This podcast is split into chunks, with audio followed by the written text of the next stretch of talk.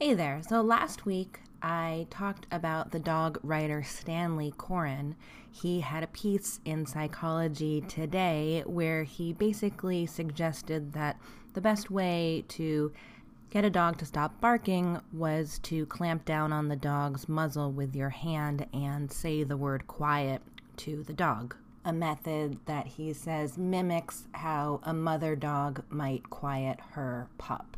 In response to this article, Dr. Marc Bekoff wrote a really thoughtful essay saying, you know what, maybe we should be instead thinking about what's causing a dog to bark and see the situation from a dog's point of view as best we can and to acknowledge that they're basically captives in our world and we're asking them to live by our rules, and that most likely they don't think about us as fellow dogs, so we probably don't need to be communicating to them as if we were dominant wolves in their pack.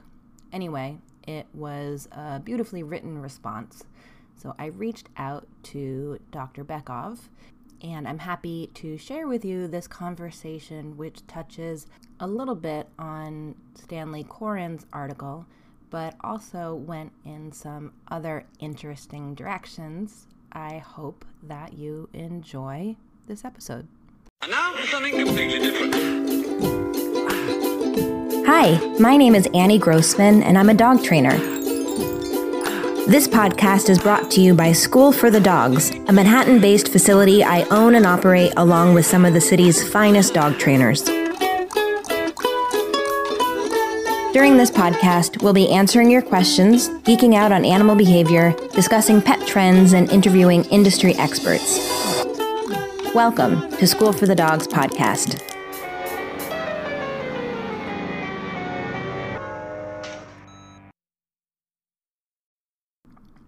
Thank you for joining me, Dr. Bekoff.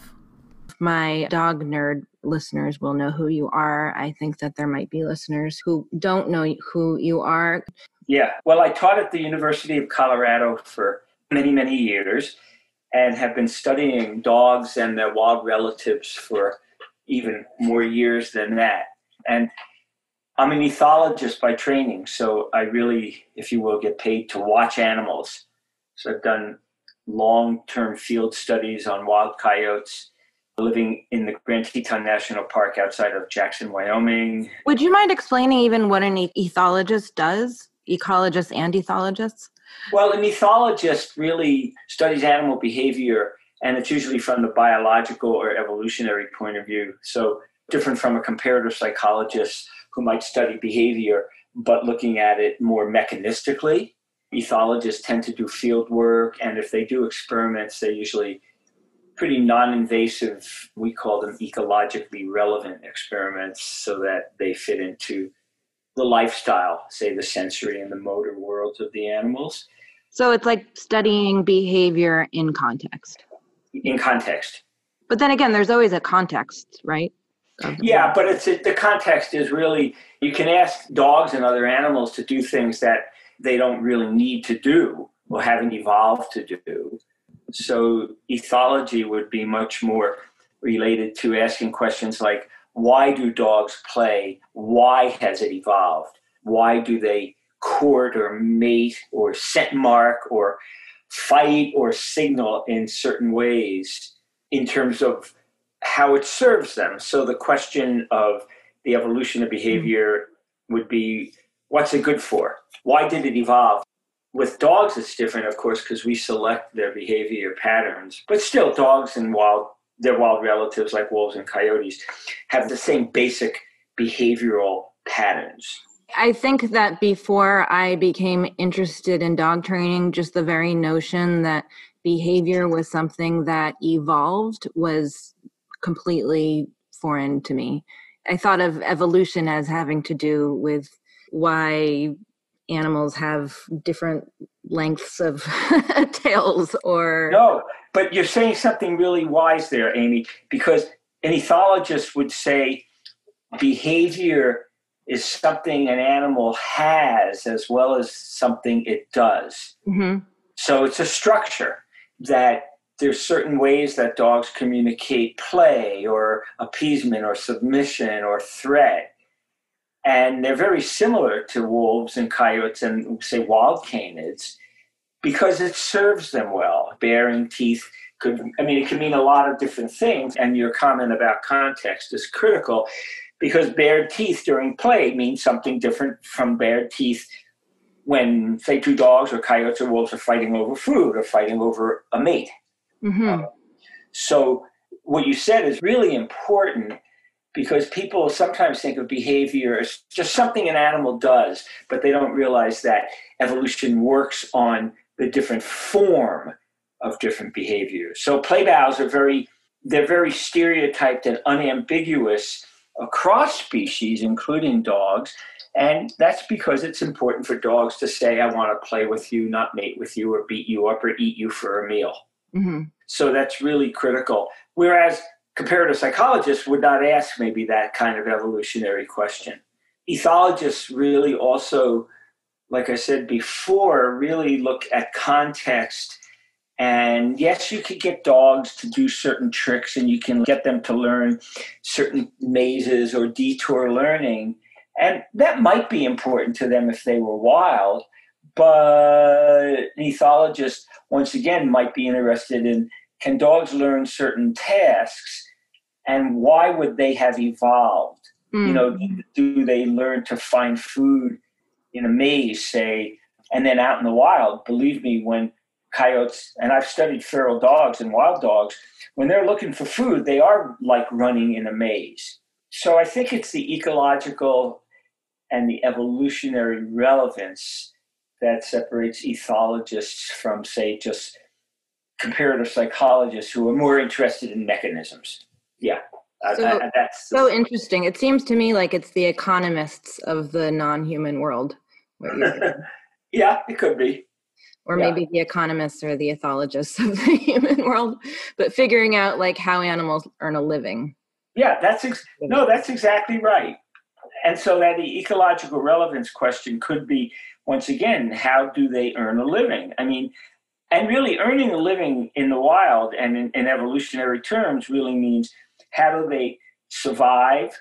How do they get the food they need, the mates they need, the friends they need, the area they need, all the things that they need to ultimately survive, thrive, and reproduce. Dogs aren't faced with that. Well, but no, that's not true. I mean, see, another fact is people don't realize that probably 75% or so of the dogs in the world are on their own or pretty much on their own. I was just thinking about that today, I, and I I remembered that fact, and I then I thought, God, that can't actually be true, can it? But it is. It is. It's, Right? it's very true. I mean, I- the I- estimate, that- yeah, I was just gonna say I realized it because I was making some comment about dogs as if they all live in homes, and, and something I was writing, and then I was thinking about how there would be plenty of dogs who would read that and take take note and say, "I don't live in a home." right. I mean, actual homed dogs are a small percentage of the dogs in the world. And Jessica Pierce, I just finished a book. I mean, it'll be out next year called Dogs Gone Wild Imagining the Lives of Dogs in a World Without Humans. And oh, we, Oh, wow. started, we started it two, three years ago, long before the pandemic. But once again, the fact is, people go, oh no, dogs wouldn't do well. Well, maybe pampered home dogs wouldn't do well, but it's estimated there's between 900 million and a billion dogs. So, give or take, if you want to be conservative, you could say there's six or 700 million dogs who are either on their own or relatively on their own. Because, you know, I mean, I've traveled all over in East Africa, in China, in India, and there's a lot of street dogs. And so they're not strictly feral, they still get food. Some go home. A large percentage don't actually get veterinary care, but they still have contact with humans. But they don't go home. And it turns out that many studies of these street dogs show they're very friendly. They get along really well. They form groups, um, packs like wolves. I mean, it's another myth that dogs don't form packs. Well, dogs don't really form functional packs with humans. I mean, and so that whole we're the dominant dog, we're the dominant individual in, in the pack. It's very misleading, and that gets into a lot of the things that I've been writing and maybe been reading about dominance training. And I'm going to be the alpha. There are alpha dogs. It's been a myth in the literature that the term alpha animal, like alpha wolf, doesn't apply. It does apply, but it applies in a very different way from the way in which people interpret it. But they're not really dominant in the right. sense of dominating, like like like Cesar Millan. It's not like, like it's not like Game of Thrones style, like who's gonna... no, not at all. No, not well, at all. People go, "Oh, my dog is dominating me. He or she wants to be first out the door." No, maybe they just want to be first out the door. Maybe yeah, they totally. smelled something. No, no, I think you're really right on the mark. I mean, there are people who would ascribe to certain schools of thought who aren't dog literate, as I say, or fluent in dog, and they believe these people because it's like anything else. You know, someone has a TV show about anything. It could be dog training or diet or anything, and you believe that because they've got that notoriety and that publicity that what they're saying is so. And so it's not a criticism of these people. That's just the way they think. Oh, someone's on TV and has a dog show. This must they must be doing it right or something like that.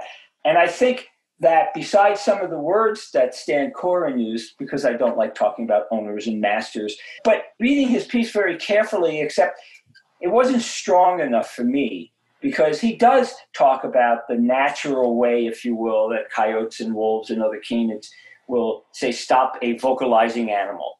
Okay, and I mean in the wild, I mean because I've been out there, you don't want an animal howling or barking or young yelping inappropriately or at the wrong time because they could attract other animals, intruders and predators who could take the young animals. That's why I wrote the piece the two words I focused on, there could have been other words, but can a dog bark excessively or unnecessarily? And I mean, yes, they can. I've been around dogs who've just been a real pain in my ears, if you will, because they've just been barking.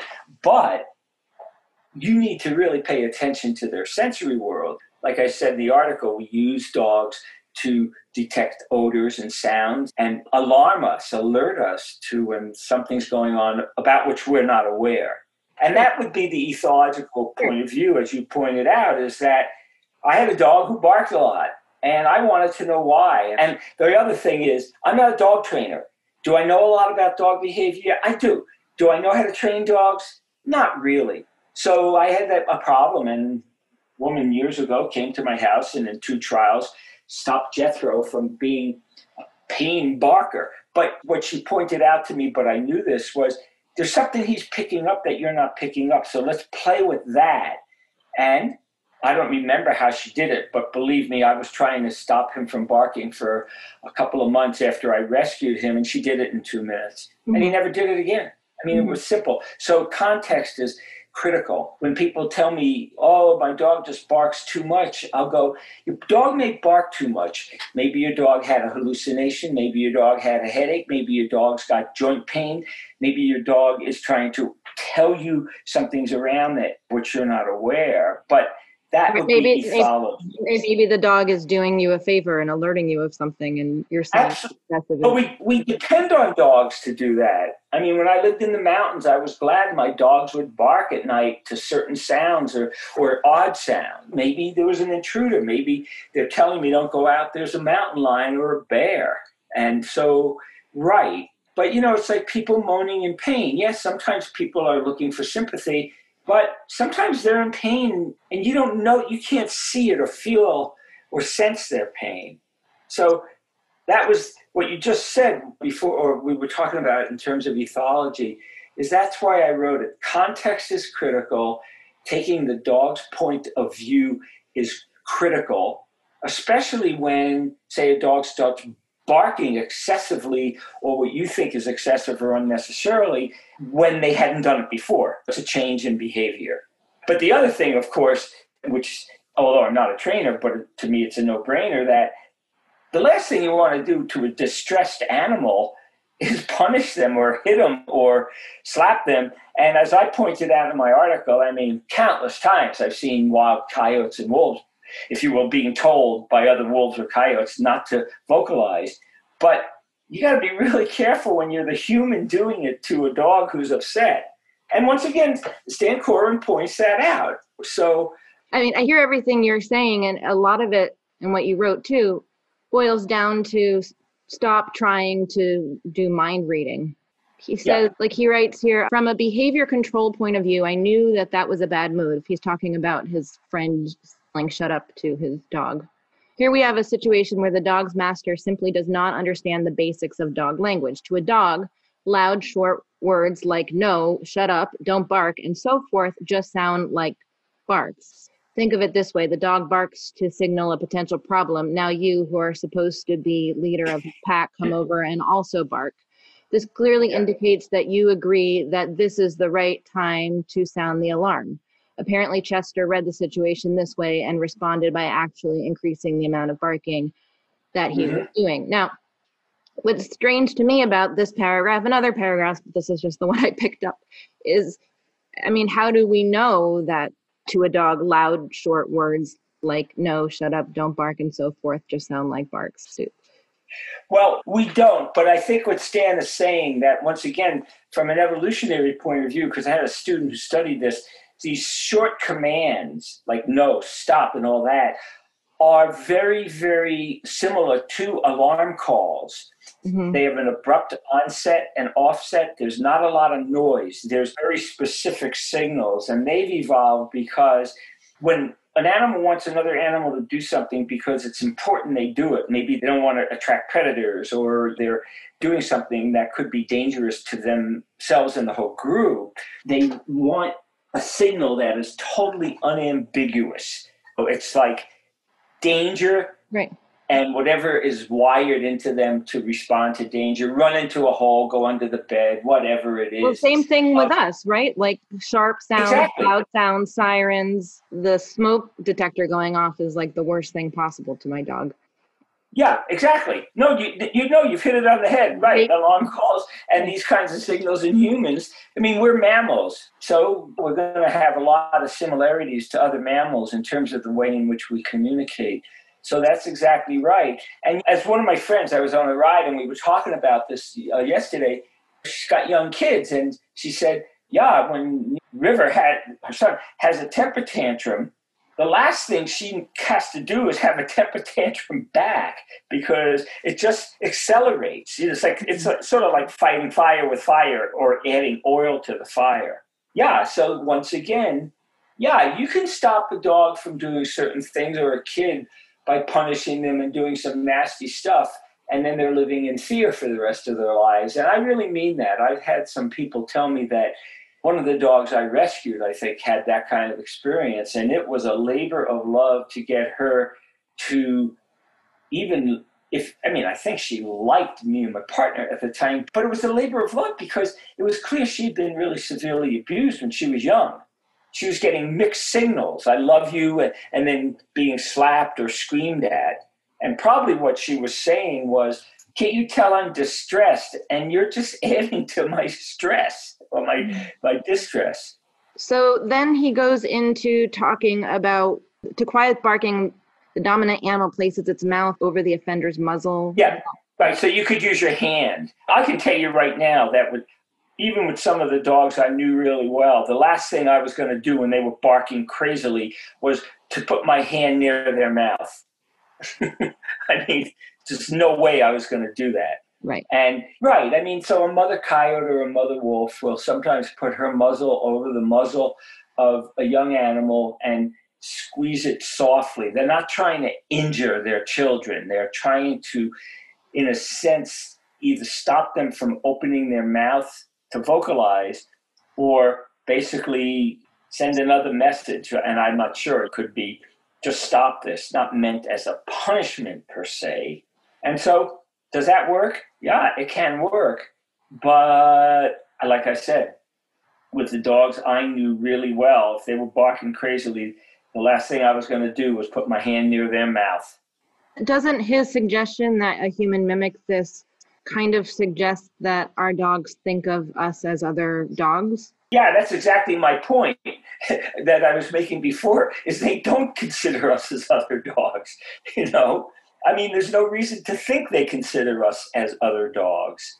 And that's that whole confusion when people go, I'm the alpha member of this pack of dogs in my house. And it could be them and one dog or them and two dogs. And no, you're not a dog. You're, I mean, I'm not saying they're saying that, oh, you're, you know, you're not a dog, you're a human. We don't communicate like they do. And a lot of times we have this relationship with them where even if we're not trying to intimidate or control or dominate them, that's how they look at us because we do, in fact, control their behavior. I mentioned it in my article, and Jessica Pierce and my book called Unleashing Your Dog really is written with the premise that dogs are captive animals. I mean, especially home dogs, but even some free ranging. They're captive. We don't mean it in a pejorative way. We just mean that we control where they go, who they play with, when they eat, where they eat, when they poop, where they pee. And so.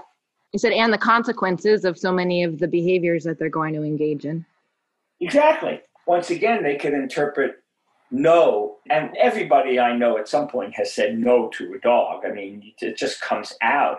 It could be the way you say it. And yes, sometimes it comes out and it's a little too no. But when that happens once or twice, it just happens reflexively. That's not where, in my opinion, once again, I'm not a trainer, but in my opinion, that's not where the damage is done. Where the damage is really done is that persistent is saying no. I, I actually published this article because uh, when I go to dog parks, I always do the citizen science stuff, either alone or with people. But I called it helicopter parenting. And it turned out that 80% or more of the time, people were telling their dogs not to do something, and maybe they wanted them not to do it. But only 5% of the time did they just spontaneously say, good dog. I did that all the time. And people would say, why are you saying, why are you telling your dog a good dog? why are you saying good dog to your dog? They didn't do anything. And I said, that's my point. They don't have to do something to be my buddy and my good. It's like telling a friend of yours, hey, I really like you. You know, it's not like they have to earn that praise. It's just a nice, friendly way to do it. Well, and also and I, engaging in a non-annoying behavior is by definition engaging in a behavior that you like and so you can go ahead and reinforce that behavior it could be that too and sometimes i i just Love your dog.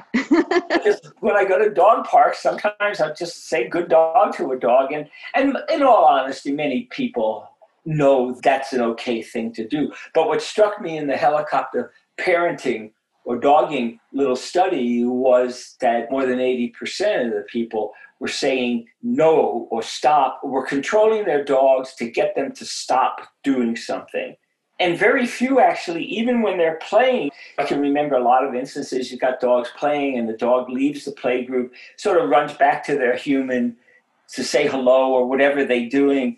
And I would always say, go play. How few people would say, go back and play. You, you know what I mean? Just not that the dog isn't, you're sort of giving the dog permission to do something. And I don't think the dog was coming over to say, oh, is it okay if I play? They may have been coming over to say hello or, or whatever. We don't really know. But it surprised me in many ways that they weren't getting praise either spontaneously or when they were just coming over to be your friend. I don't know. Maybe I have a completely different view of what's happening than, than many people, but probably not many people, just people who are forever saying no to their dog or some functional equivalent of no, stop, bad dog. I wrote an article called something like Bad Dog and Positive Reinforcement. I'm, I'm just tired of hearing people tell a dog they're bad for sniffing poop. I mean, that's what dogs do. Right. I mean, well, Right. And same thing with this Stanley Coren essay where he's saying, talking about excessive barking. If you're protecting your person, it might be just the perfect amount of barking. But That's he's also saying that the owner is punishing the dog by yelling at the dog. I mean, just the nature of his understanding of punishment seems sort of a technical definition of punishment seems fishy to me.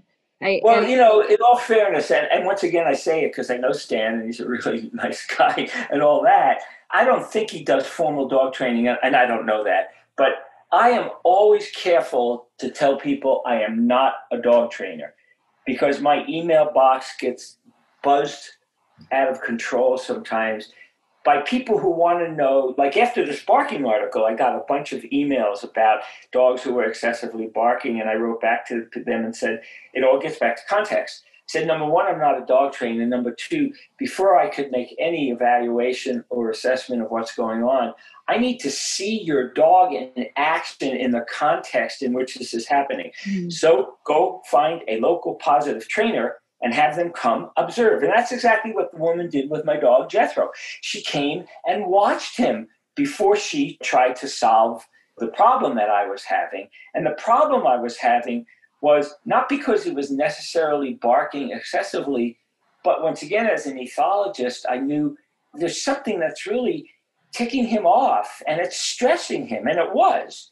So that's why. I mean, I lived in the mountains and a little barking didn't really matter, but it was more I could tell by his overall behavior that he was uneasy and, and distressed and something was making him bark. I don't, you know, the situation in which it happened, I don't think he was protecting me. I mean, it was in the house, I'd be in front of him or sitting on a couch, but there was something that was really bothering him. how would you categorize um essay then written by Coren? Would you say that it's like has outdated information or misguided?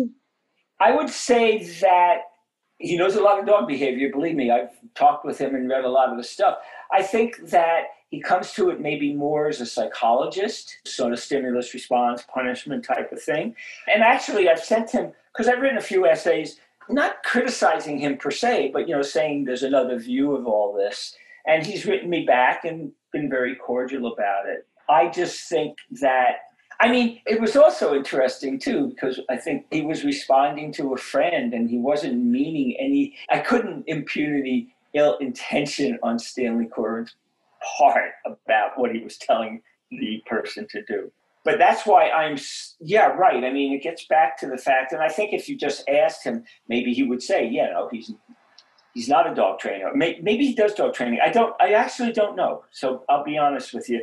But it's a different point of view. My input, if you will, into the training world, and I guess I have a little leeway there since I'm not a trainer, is I really believe firmly in force-free positive training. I had a really interesting discussion with some trainers a few years ago about a situation that happened above me when I lived in the mountains. There were just a few houses scattered, and a woman rescued a dog who just really had had a horrific upbringing, just horrible. And the dogs on my on this mountainside where I lived could run free, and dogs would come down to my house. They'd hang out at my house. I would um, I'd play games with them during the day since I worked at home. I would bury little treats all over my property, and they'd spend hours trying to find them and digging them out. I mean, it was really enriching to them. They never went anywhere because they knew that there was going to be food around. And so she had this rescued dog who was desperately trying to play with the other dogs. It turned out that he had, I don't know what happened to him, but it was a human type of thing. So he came to like me. He came to like the woman who rescued him, but he would also take off. So what she did was she bought a, an e-collar. She put it on herself, put it on the lowest possible setting on herself, buzzed herself, put it on her dog. He ran off the property, and I think it was one or two trials. She just buzzed him at the same level at which you know she buzzed herself, and literally for years, because I lived up there, her dog never ran away again. So I didn't know what to say about that. And so I used it as an example one, not supporting the use of e collars. And I had some really good exchanges with trainers who said that they could have solved that problem without, say, using even a low amplitude e collar. And that was, once again, my saying I'm not a dog trainer. I did not encourage the woman to do it, but I mean, literally two times, and it was years where her dog just never ran away again. So she asked me if I would do it with my dogs, and I said no. I would call some of the trainers around Boulder who are force-free positive trainers. So it's Well, I don't know. I mean, maybe you don't have a plaque on your wall that says dog trainer, but you know, there's no licensing for being a dog trainer. Not that I'm saying you should go out and start charging people as a dog trainer, but no, no, no. What I meant by it was that you I- I- understood how why it was working. I understood why it was working, but I, I would definitely have called some of the people around Boulder at the time. You, but you were also aware of the possible fallout, right? I mean, Oh, absolutely, and that's why I wouldn't do it. Right. Right. I mean, because yeah. So down the line, what happened with the dog who she rescued?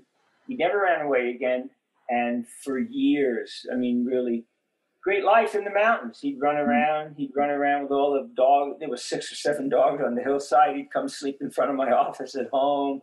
He'd play with them, and he, you know, the first thing some of these dogs would do, including him, they'd come down and they'd immediately go to this land in front of my porch because that's where I would bury treats. I mean, I, I swear I would sit in my office because I could see this big field. I would just start laughing because some of them had the, they developed this unique pattern of going from spot to spot. and what was also interesting that I pointed out was, and I think it was related to, I didn't write it in this article, but I wrote it elsewhere, that right around my house there were black bears, cougars, red foxes, bobcats, and occasional coyotes. So these dogs had to be trained to hand signals because I didn't want to yell, come on home, or if I sensed a bear, because I used to have a mother bear and her babies, and dogs are no contest for a mother bear and her babies. So I got them to kind of look at me, and every time my hand ran into my right pocket, they would come to me because it was food. They knew they'd get a treat. I didn't want to be standing up on the on the hillside screaming "come" when there's a bear or a, a, a cougar around. And it was that's so good dog training. That's good dog training in my book. Well, I honestly thought it was really good dog training, to be honest, really. Because once again, as an ethologist, it was context specific. If I yelled come, they probably would come, and so might be danger. And I actually asked my friend at the time, she, she's no longer around, who was a dog trainer, and she just gave me little hints for getting them to pay attention to me when get to see me put my hand in my pocket and pull out a bone it was so quick it was unbelievable i mean with jethro the last one of the last dog i guess he wasn't the last dog i lived with. With jethro it was like one trial learning. I rescued him. He got used to the neighborhood. He got used to the dogs. He really loved he was a love muffin. And i would go jethro turn around hand to right pocket bone. So if i went jethro low he would do that. And i once again did not act i because i wouldn't have known how to actively train him to look at me every 20 seconds. You know, But you, know did I mean? you did train it, and then you trained it in pretty much just the way I would teach anyone to teach their dog their name. Exactly. That's exactly right. And they've got good hearing. So even if he was 100 meters away and I went, Jethro, he would turn around and look. But then it got to the point with, with him and one of his friends, Rosie, up on the hill, where they would almost run, turn, run, turn, run, turn, expecting me to have my, eh, it made, expecting that I might be giving them a treat. so Their worst problem. Yeah. I'm puzzled by the fact that Psychology Today published this when they also publish your work and Hal Herzog's work. And I mean, what is the process of getting published in Psychology Today if this reputable magazine is publishing these things that are well, I mean, that are suggesting, if nothing else, mind reading of dogs, which, if nothing else, I think we're we can all actually agree that we cannot read dog minds. Well, I think it's a good question. The people who write for psychology today, they're invited. They are rather selective. And one of the things that I've enjoyed is that they don't do heavy handed editing, if you will. There's no one who I know there who's a dog trainer or even necessarily a dog behaviorist. But the one thing that I really enjoyed, because I've written a number of responses to a number of articles, some of which not not by Stan Coren, but, but you know everybody thinks they can write about dogs. And there were two articles published on Psych Today over the last couple of years, and I wrote a bunch of articles for Psych Today about myths, and they were motivated by these articles that just portrayed dogs in the most unscientific, undog. These people knew nothing about dogs. So what I like about that process, because I really do enjoy writing for them, is that they assume when people write, they're writing about things they know, but they're also very open to these sorts of exchange. And I was, I had not seen Stan's article. I was, like I wrote in the article, all of a sudden my email was, did you see this? And people doing this and was heading out for a long ride. I said, when I come back, I need to study it. I, I mean, you need to read things before you write about them, either praising or criticizing them. So that's really the process. And I think a lot comes out of that kind of exchange. I really do. And um, one of the articles that I criticized, they pulled. I just said it's really irresponsible. It's irresponsible to have this essay there. And my editor was great. You know, she said, well, you need to point out why. And I did. And I said, I suggest that you remove that article. The woman who wrote it, I don't know her. She liked dogs and she lived with a dog. She was not at all taken back by it. I just said, I think you're doing a disservice to dogs when you write. And how would you like it if I tried to write an article on nuclear physics about or psychiatry about which I mm-hmm. know nothing? So, yeah. I mean, I think this article is a disservice. Well, I tried to point that out. That I But do you, but do you think they're going to take it? Do you think they'll leave it up and future people will Oh, say, yeah. well, I read how to do this in psychology today, so this must be the latest? Yes, they might, but at the bottom of all articles, when people respond, it tells readers that there's a response to it. Mhm. Yeah. I mean, I'll be honest, I think it's a very fair way to do stuff. I really do. The article that they pulled was really bad. I wrote a response to it, and I wrote to my editor and I said, look, here's my response. And for the same sort of along the lines of what you were just saying, I just said, we don't want people to read it. And she said, if people read it at the bottom, they'll say Marc Bekoff or whoever it is, oh, there's a response to this essay. And I said, I don't think that's good enough in this case. But I don't know what else one could do. Years ago, when I started writing for Psych Today, I wrote a bunch of articles that there was this whole myth that dogs don't display dominance and wolves don't display dominance. And they were totally misquotes by to um, Dave Mech, who's probably one of the world's wolf experts. So I wrote a couple of articles about dominance as pseudo, arguing that dogs don't di- display dominance as pseudoscience and dominance is not a myth. And one of the guys who wrote the article that I was criticizing, he actually eventually got removed from writing for Psych Today because his essays were so bad. So what I'm saying is, is that, I, and I don't know this because because I have a unique position with them. They publish a lot of psychological, clinical type studies, and I do the animal emotion stuff. And Mark Derr does a lot on domestication, and so Stanley's been writing them for them for years. So I would say that I feel very comfortable with the fact that they don't super micro edit my article, sure, it was criticizing what Stanley said, but it was a mild criticism trying to raise points about what he said. Some of the ones I've written have not been mild criticisms. They've been really fairly strongly saying that the people who wrote these essays didn't know what they were writing about. And people know about them. Maybe that's the best way to say it. It seems to me like it's the equivalent of, I don't know, like a magazine called Health Today suggesting that we treat cancer with leeches and then someone writing a response and saying actually there are more modern ways to do this and that both the articles are being kept up gives them equal weight Yeah, I'm not sure I agree that it's that egregious, but I do. I understand what you're saying, but I I really mean, I'm speaking I like it. hyperbole.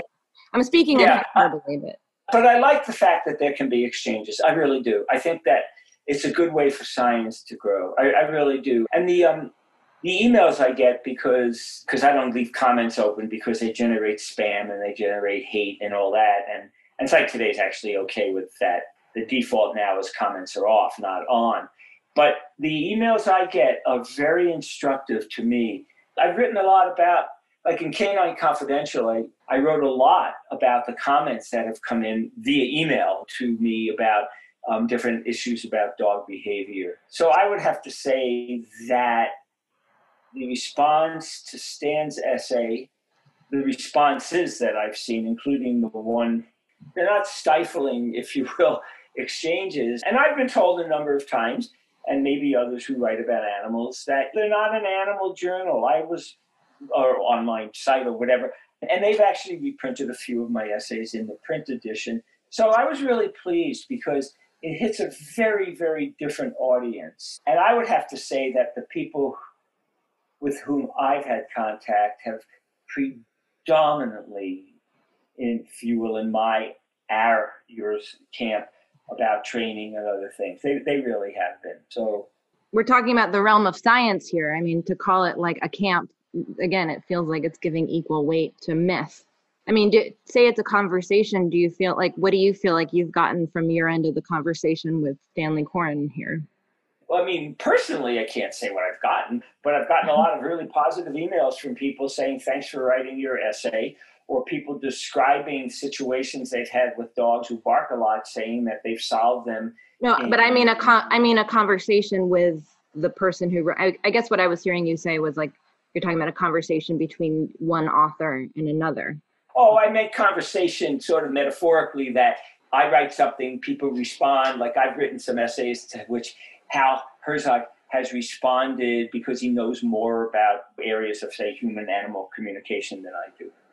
But for example, I wrote an essay a few months ago because I was tired of people saying, "Oh, during the pandemic, if you need company, go get a dog." You know, and I wrote an essay that's gotten thousands and thousands of hits. And Hal wrote an essay about that, the same essay from a different point of view. He just has different expertises, if you will. So when I say what I've gotten out of it, I'm not sure I would phrase it that way, but what I've gotten out of it would be an exchange of saying, look, there's another point of view. And the essay that said basically, okay, it was nice. It was a little, it was not as blatant as that, but it was basically saying, you know, it's a tough time. And if your local shelter has an adopt a pet or foster a dog or cat, go get one. And I remember just saying, no, you know, getting a dog really, um, bringing, a dog or a cat or another companion animal home is a huge decision, and we really should, um, we need to be more careful about the decision. And people read this kind of stuff, and a lot of people want to see both two or three or whatever number of sides of an issue. So on the one side, we have like we have the dog training that isn't rooted on treating dogs as if we were other dogs in a pack with rooted in like pack theory that has been largely debunked. And then on the other side, we have a more nuanced approach to observing dog behavior in different contexts and dealing with it by manipulating the environment or punishing the behavior conservatively or reinforcing alternate behaviors, et cetera, et cetera. Is that is that a good summary of the so. two, of the two so. camps? but I don't look at psychology today as being any kind of dog training manual either, to be honest. I mean, so I published a number of essays I've written with Mary Angilly, who's a really great trainer here in Boulder, and she's actually penned a few on her own that I've published as guest essays, and they've been very popular too. So I get the word out, if you will, personally about the essays that either Mary and I have co-written or that she's written on her own, and they've been very, very popular. But once again, I mean, psychology today isn't a comparative psychology or animal behavior or animal emotions or cognition outlet. Like I said, I'm really happy to write for them. I've written, I think, a couple of thousand and a half essays for them, and they've been very popular. And it's a good way to get word out to a crowd who doesn't think about non-human animals in general from say the point of view that I would put forth. And by the way, I've asked him if I could talk to him too, but I haven't heard back. But for his part, what do you think like Stanley Coren brings to the table for readers in general because he writes frequently for them too? Yeah, I think a lot of his articles are really interesting and well done, actually. I mean, I don't mean actually that way. I mean, he knows a lot about dog behavior. So he's written some essays that I think are very interesting. Like I said, we look at things differently, and I sent him a copy of an essay that I wrote.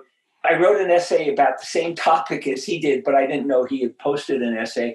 And he wrote me back a really nice email saying, Yeah, that's really interesting. You're looking at it from a completely different point of view. Well, we are because I'm trained in evolutionary biology and ethology, and he's a psychologist. So a lot of the differences in approach could be easily explained by different training. By training meaning, you know, academic training. Yeah.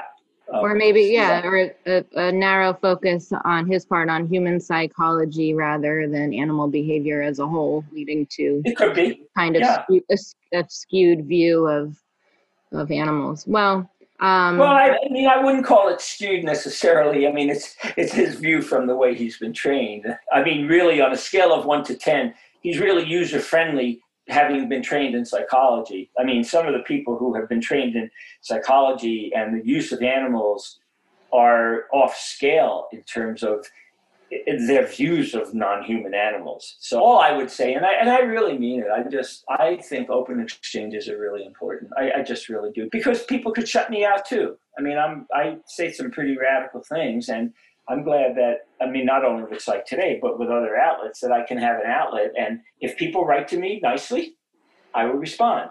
And if people write to me nastily and I get nasty emails, I don't respond because I have no interest in engaging with people who won't even agree to disagree. So when people get personal, attacking the position rather than the person. Right. Well, it's, it's all very emotionally charged stuff because it relates to the way we exist in the world. I think yeah. my issue though with his reading some of his essays is here he is a psychology PhD and time and time again I feel like here I am like barely have a college education but I have a pretty sound understanding of operant conditioning and classical conditioning uh-huh. and how it relates to dogs and dog training and I feel like it's something right. I could explain to a, a novice in 20 minutes and I feel like I read his work and I feel like the fact that behaviors that are reinforced are more likely to happen again, that behaviors are punished are less likely to happen again. Like this, like the whole operant conditioning uh, yeah. paradigm would be complete news to him. And that. I mean, whether I agree with him or not on certain things, I mean, he is really trying to do the best for dogs. I mean, I can tell you right now. I mean, I've met him and I've been at meetings with him. I mean, I, I yeah, I absolutely agree that his, his, the good of the dogs are, are, I'm sure, in his best interest. But like, don't you think that's true also of Cesar Millan? I would like to believe that, but I don't know him.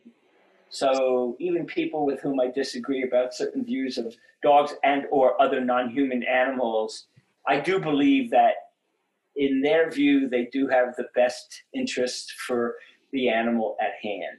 And certainly, most of the people I know who, who don't necessarily favor f- or um, stress force free positive training probably would too. I mean, to me, frankly, it's just an expression of my view of the world. It just, I've taught in a local jail for 20 years and I've taught people from pickpockets to murderers and the punishment based stuff in the long run for most non-humans and humans don't work and stuff. So in a sense, my view is that these punishment-based sorts of treatments can often produce very quick results, sometimes not that long lasting.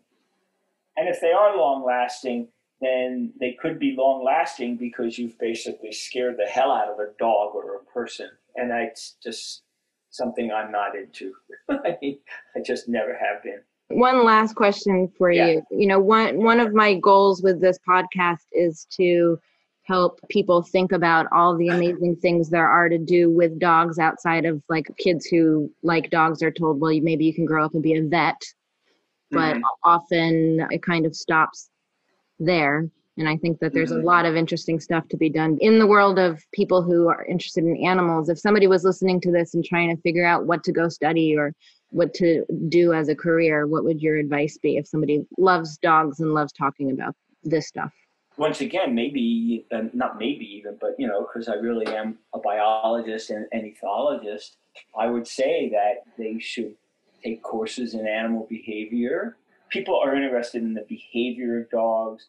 I mean, they're interested in how what we know about dogs and how they learn could be used to make living with them more compatible in a human dominated world. In this book, Dogs Gone Wild, about when the lives of dogs in a world without us, uh, Jessica and I actually write a lot about that. Is looking at dogs as mammals, they are mammals, looking at dogs not as artifacts. I mean, years ago, I was told many times that studying dogs wasn't worthwhile because they're not wild animals. And I mean, basically now no one would say that, but people said that. Dogs have life histories, they have evolved characteristics.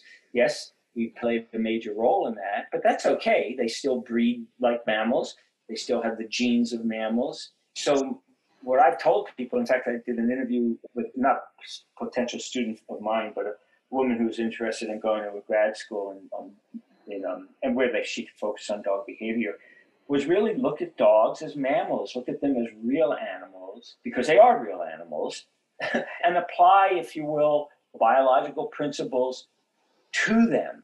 And then, of course, the other side of that is looking at dog human relationships and how, how in the world did certain dog breeds come about? How could the people who were selecting for certain traits, knowing they were deleterious, just continue doing it? I mean, the short answer is they, that they liked the dogs and they thought certain things were aesthetically appealing, and so they did it, and they didn't really care if dogs could breathe or not breed or not even give birth on their own.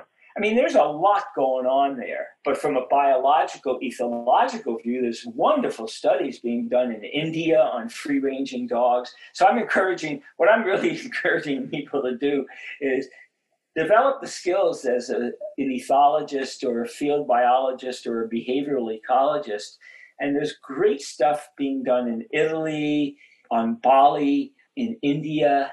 I mean, probably in a lot of other places of free ranging and feral dogs. And then people get an appreciation for who dogs are, who they can naturally be, and why living with them in a home or an apartment is part of the package of being a dog, but how you can then give them the best life possible. That's why Jessica and I wrote Unleashing Your Dog. We really did. Was from the dog's point of view, knowing that dog human relationships are very important to a lot of people, and that people don't, once again, getting back to where we started, was people don't realize that a lot of dogs are just captive animals who are completely whacked out and stressed.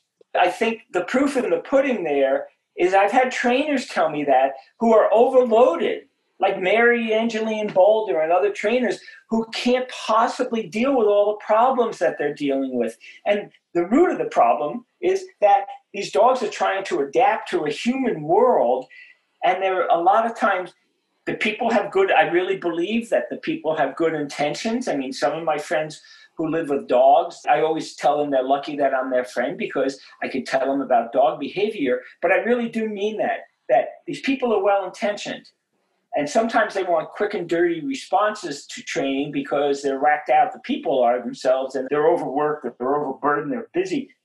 On the other hand, the first thing I do, and I do this a lot on rides because I cycle a lot, and many of the people with whom I ride have dogs, is I say, watch your dog, read a little manual if you know I can find a good one, or, or read part of my book on dog behavior Know the dog's not trying to manipulate you. Know the dog's not trying to use you. The dog is confused. The dog is being forced to lose their dogness, as I pointed out in that article.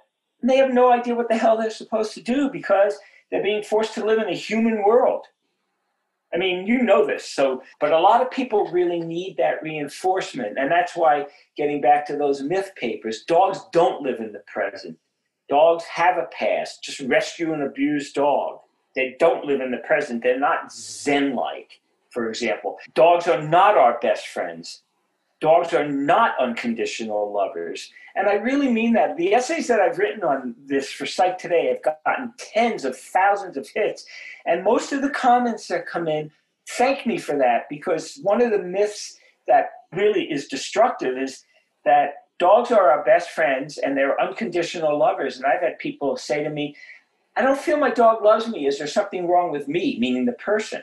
So, no, I mean, and I really mean this seriously.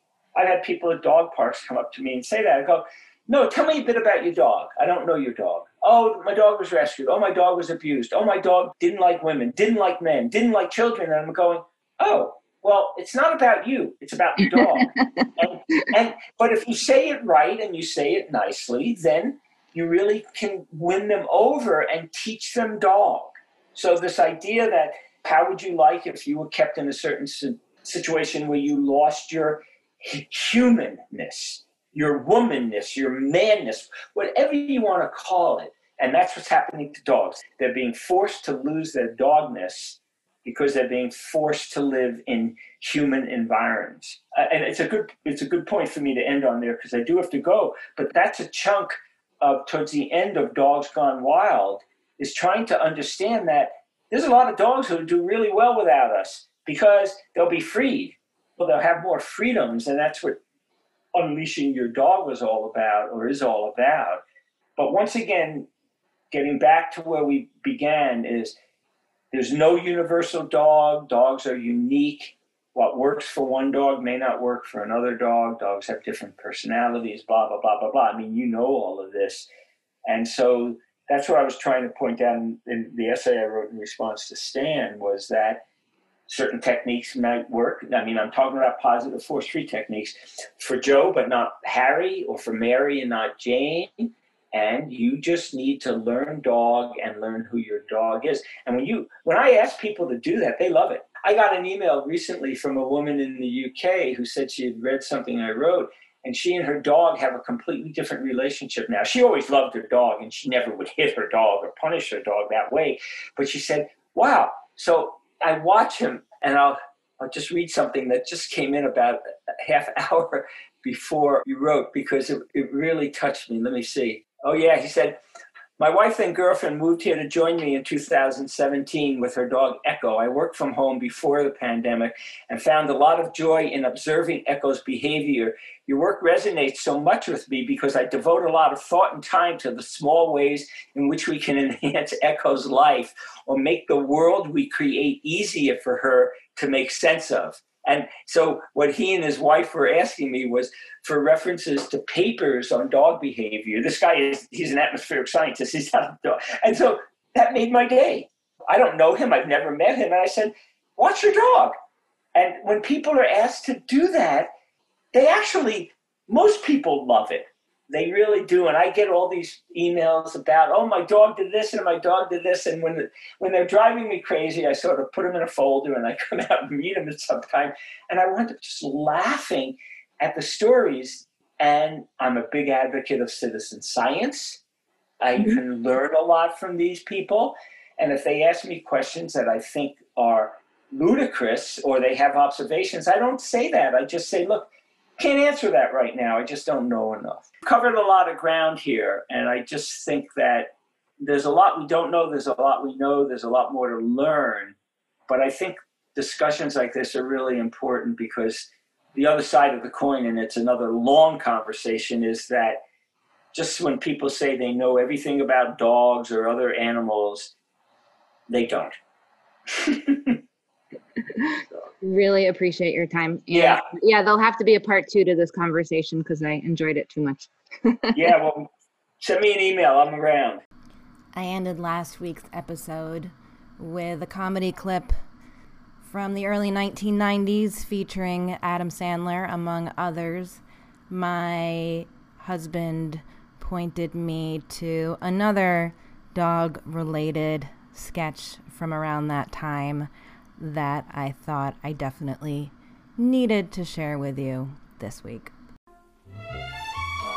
If you have to leave town this winter, why not let the Herlihy boy be your dog sitter? Out of an estimated 30,000 professional dog sitters in the world, the Herlihy boy is by far the best. Hello. Let me feed your dog. Please, if you go away on vacation, let me feed your dog. Your dog needs food. I could give him that food. Please, let me feed your dog. Come on, let the boy feed your dog.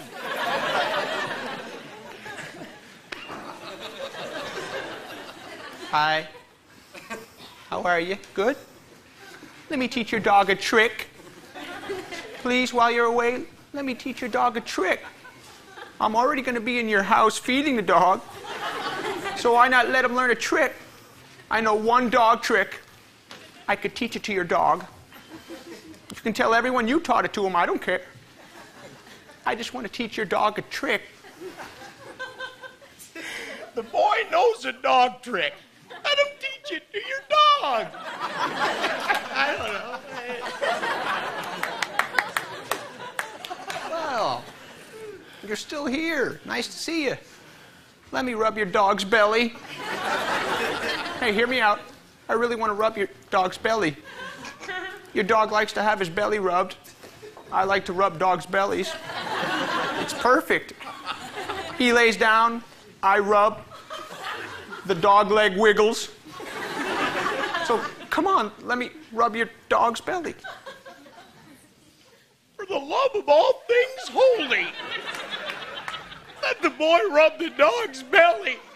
He said he likes to do it, and you know damn well the dog likes it too. Just let it happen. That's all we want, dear. Just let it happen. Please. Let me put a pair of old gym trunks on your dog. I'll pull his tail through the seam in the back. He'll look really cute. I don't see why that would hurt anybody. Please? Let the boy put the gym trunks on the dog. You don't wear them anymore. The dog's gonna look adorable. You heartless bastard! Is it wrong to let your dog look cute? I mean, come on! I've uh, kept quiet as long as I can, but I am not going to stand here and watch you destroy two of the finest people I've ever met. So just do as Mr. O'Malley asked and let the boy put the shorts on the dog. Period. Thank you very much. Finally, somebody's got a brain in here. I thought I was alone.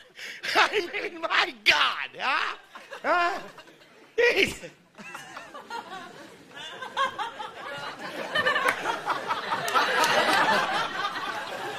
Let me be your dog. That's right. I want to be your dog. Just put a pillow in a wicker basket and I'll lay in it. I won't bite you. I won't chew your shoes. And I already know a trick. Just let me be your dog, please. Tim, I'm not sure what we're going for here. I want to be their dog. Have you thought this through, Timmy? Yes. All right, Tim. That's what you want. You know I'll back you. Good Lord, let the boy be your dog. He just wants to be loved. If you can't see that this dog needs a home, well, then you, my friend, are a jackass. Okay, it's enough said.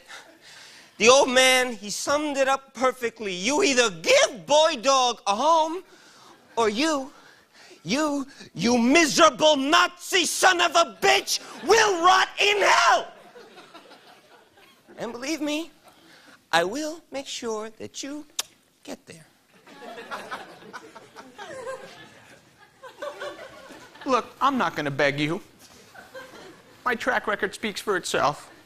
I'm confident you'll make the right decision. Come here, boys. Good job. The Herlihy Boy Dog Sitting Service. Let's be frank.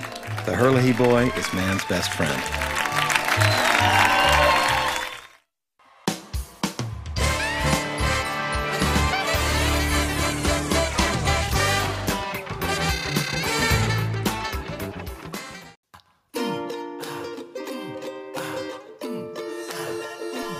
Thanks so much for listening. You can support School for the Dogs podcast by subscribing, leaving a five star review, telling your friends, and shopping in our online store. Learn more about School for the Dogs and sign up for lots of free training resources on our website, schoolforthedogs.com.